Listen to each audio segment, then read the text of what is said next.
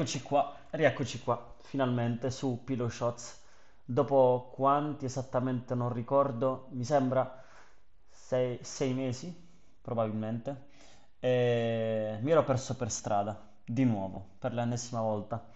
Ma sono tornato appena ho potuto. In questi mesi ho cambiato la mia geografia, sono passato dalla provincia in Puglia a, a Milano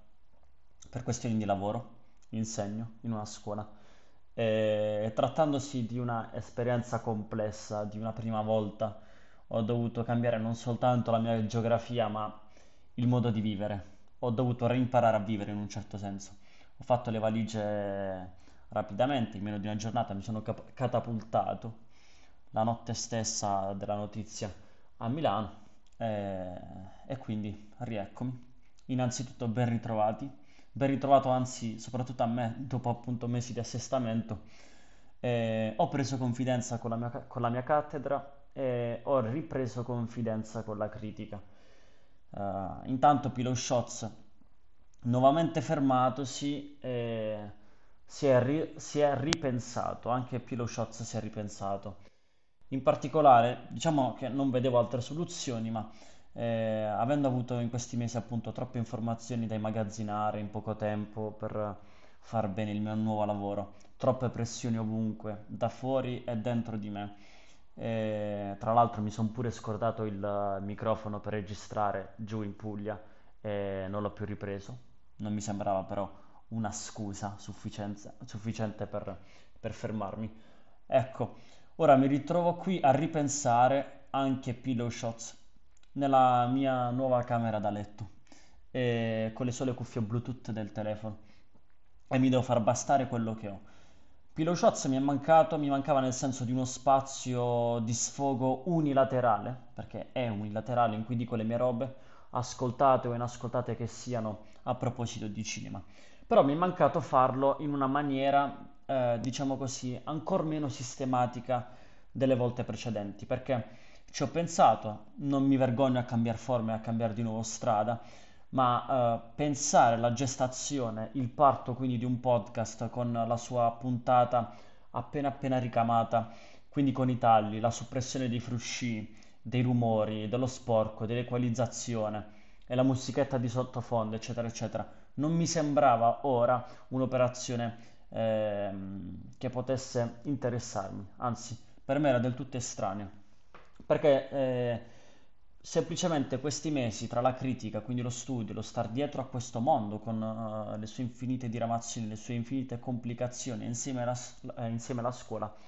mi sono ritrovato a dirmi, a pensare, o alleggerisco, libero la forma, uh, o la lascio andare quindi,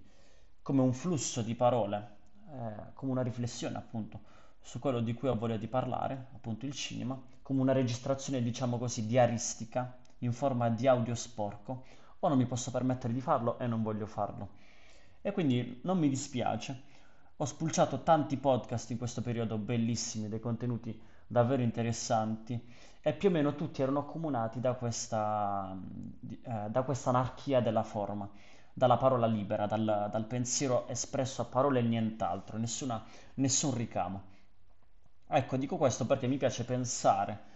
a questo cambio di direzione, l'ennesimo per il podcast,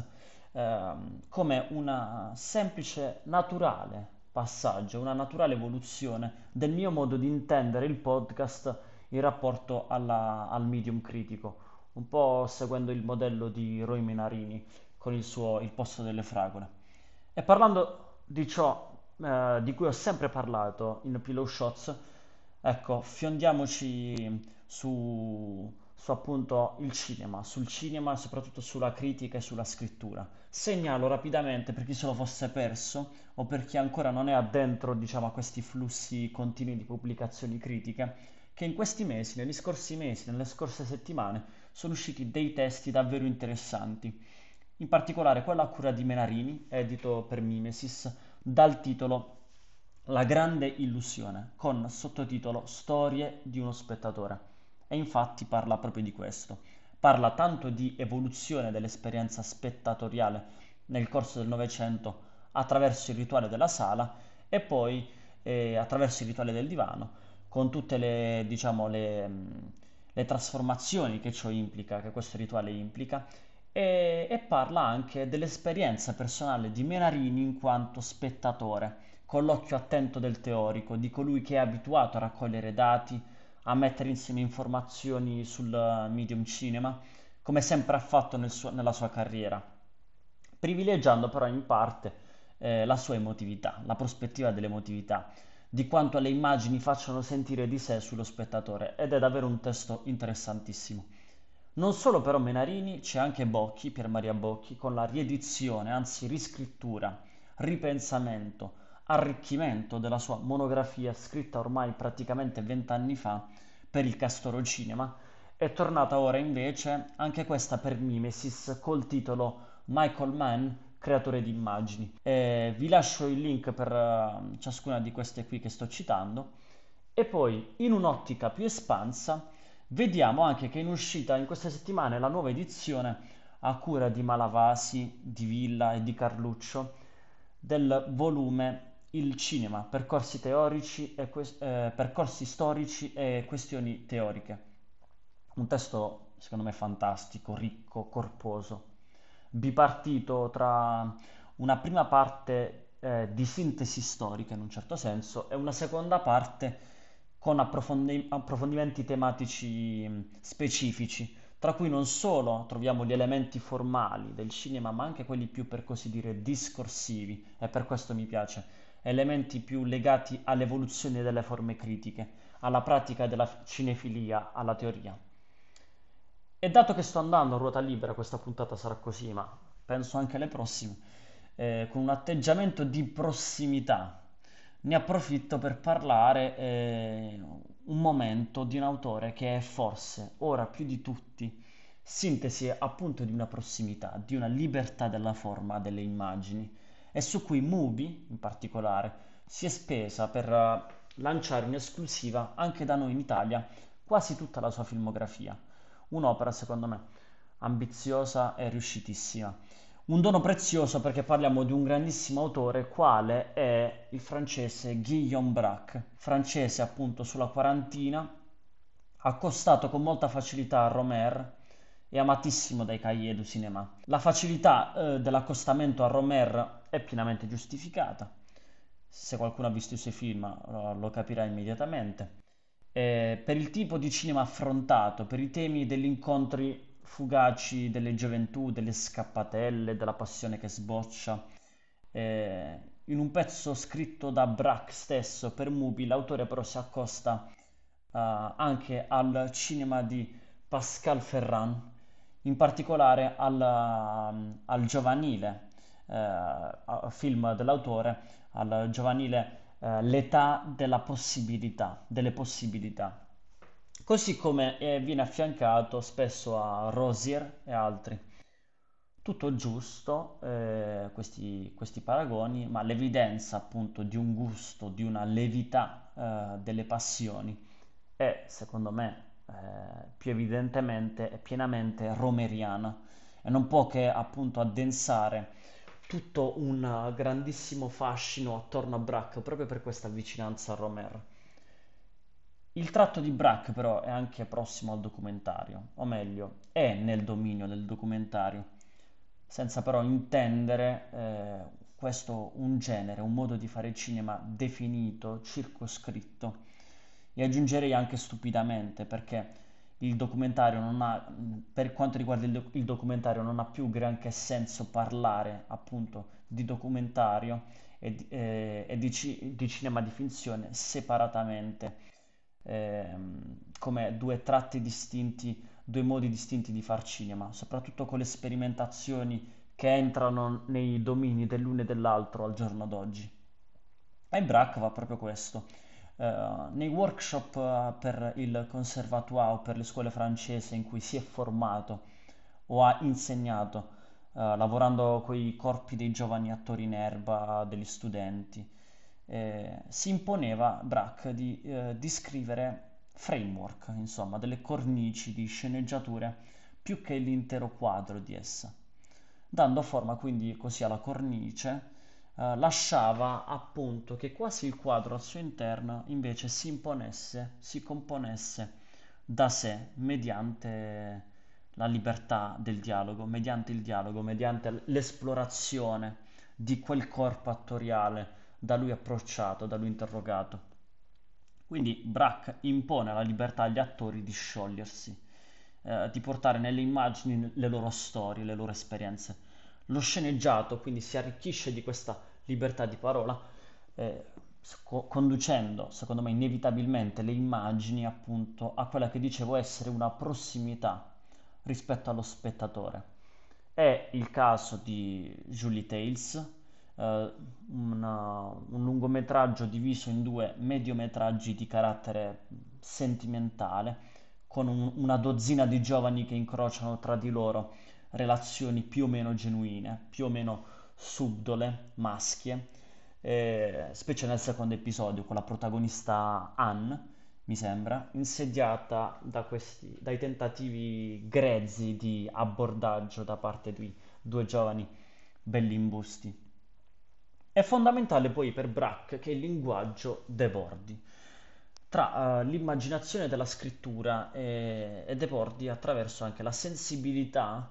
del vissuto dell'attore. Cioè lo spettro emotivo in questo modo si amplia uh, di molto lo stesso spe- eh, spe- eh, spettro emotivo succede, lo stesso ampliamento dello spettro emotivo succede con risultati secondo me anche migliori eh, nel film A World Without Women, Un mondo senza donne, dove però qui le donne in realtà ci sono, sono anche al centro, eh, raggiungono una, una, piccola cittadina vacanziera, una cittadina costiera sulla, sulla Manica, dove Brack ha trascorso tra l'altro buona parte della sua vita, e queste donne in questa cittadina sconvolgono un po' l'entropia del vivere che abita questo luogo. Il protagonista, accanto alle due donne, è Sylvain, quasi sulla quarantina. Ospita le due donne in un appartamento che affitta vicino al suo. Si fa circondare da loro, da, da madre e figlia, con una sensibilità, con una, una fragilità buona che lo fa stare appunto accanto a queste due donne senza però trascinarle, ma venendo trascinato da queste.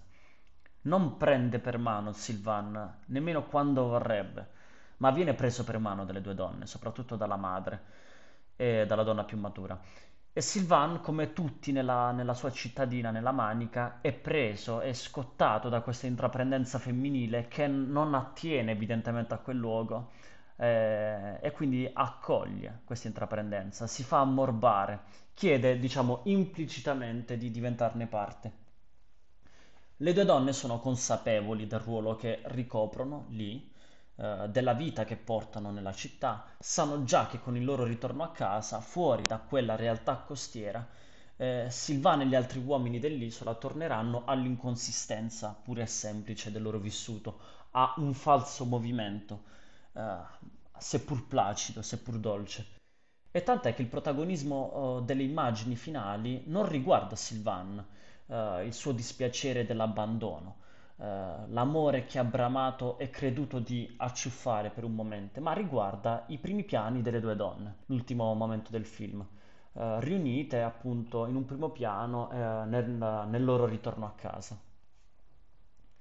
Questo, è, questo film e altri film, altri titoli portano infine al capolavoro del regista, al capolavoro di Brack, cioè all'abbordaggio finale, quel film che proprio prende il nome di uh, all'abordage, all'abbordaggio. È il momento più alto del cinema di Braque. Uh, di nuovo abbiamo un'estate, non al mare stavolta, tra, ma tra i fiumi di un villaggio vacanze. Di nuovo abbiamo i banini predatori, i banini fastidiosi, belli imbusti, di nuovo i personaggi scottati dall'amore. Ora però anche in forma più riuscita, se possibile. I due protagonisti non sono però borghesi bianchi. Uno di loro, Felix, uh, convince l'amico sheriff a- ad andare in vacanza con lui, uh,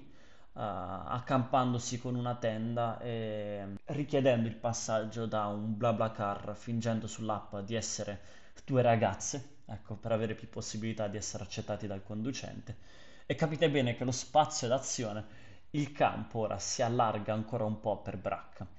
cioè chiama a sé altri corpi differenti, ok, sempre giovani, ma dall'etnia differente e quindi anche dalle possibilità economiche e sociali differenti. Eh, e però si torna sempre all'incontro con le donne, che soprattutto per Felix e Sheriff hanno bisogno di stratagemmi, di menzogne per potersela giocare alla pari di uomini assenti e di altri amanti nelle vite di queste donne. In qualche modo però alla fine la bonarietà, l'atteggiamento naturalmente eh, gigione dei cuori dolci e anche docili eh, dei, degli uomini di Brack riescono a, ad acquisire uno spazio di trionfo, se lo conquistano uno spazio di conquista. E, come anche in A World Without Women riescono anche a consumare l'amore alla fine, proprio in un attimo prima della fine, appena prima che lo schermo si faccia nero. Ecco, questo è uno dei tanti motivi per cui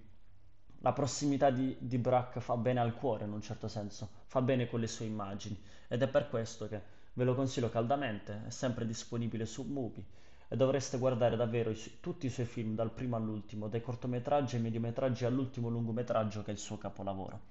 Concludo qui con questa puntata, a risentirci presto, speriamo, su Pillow Shots.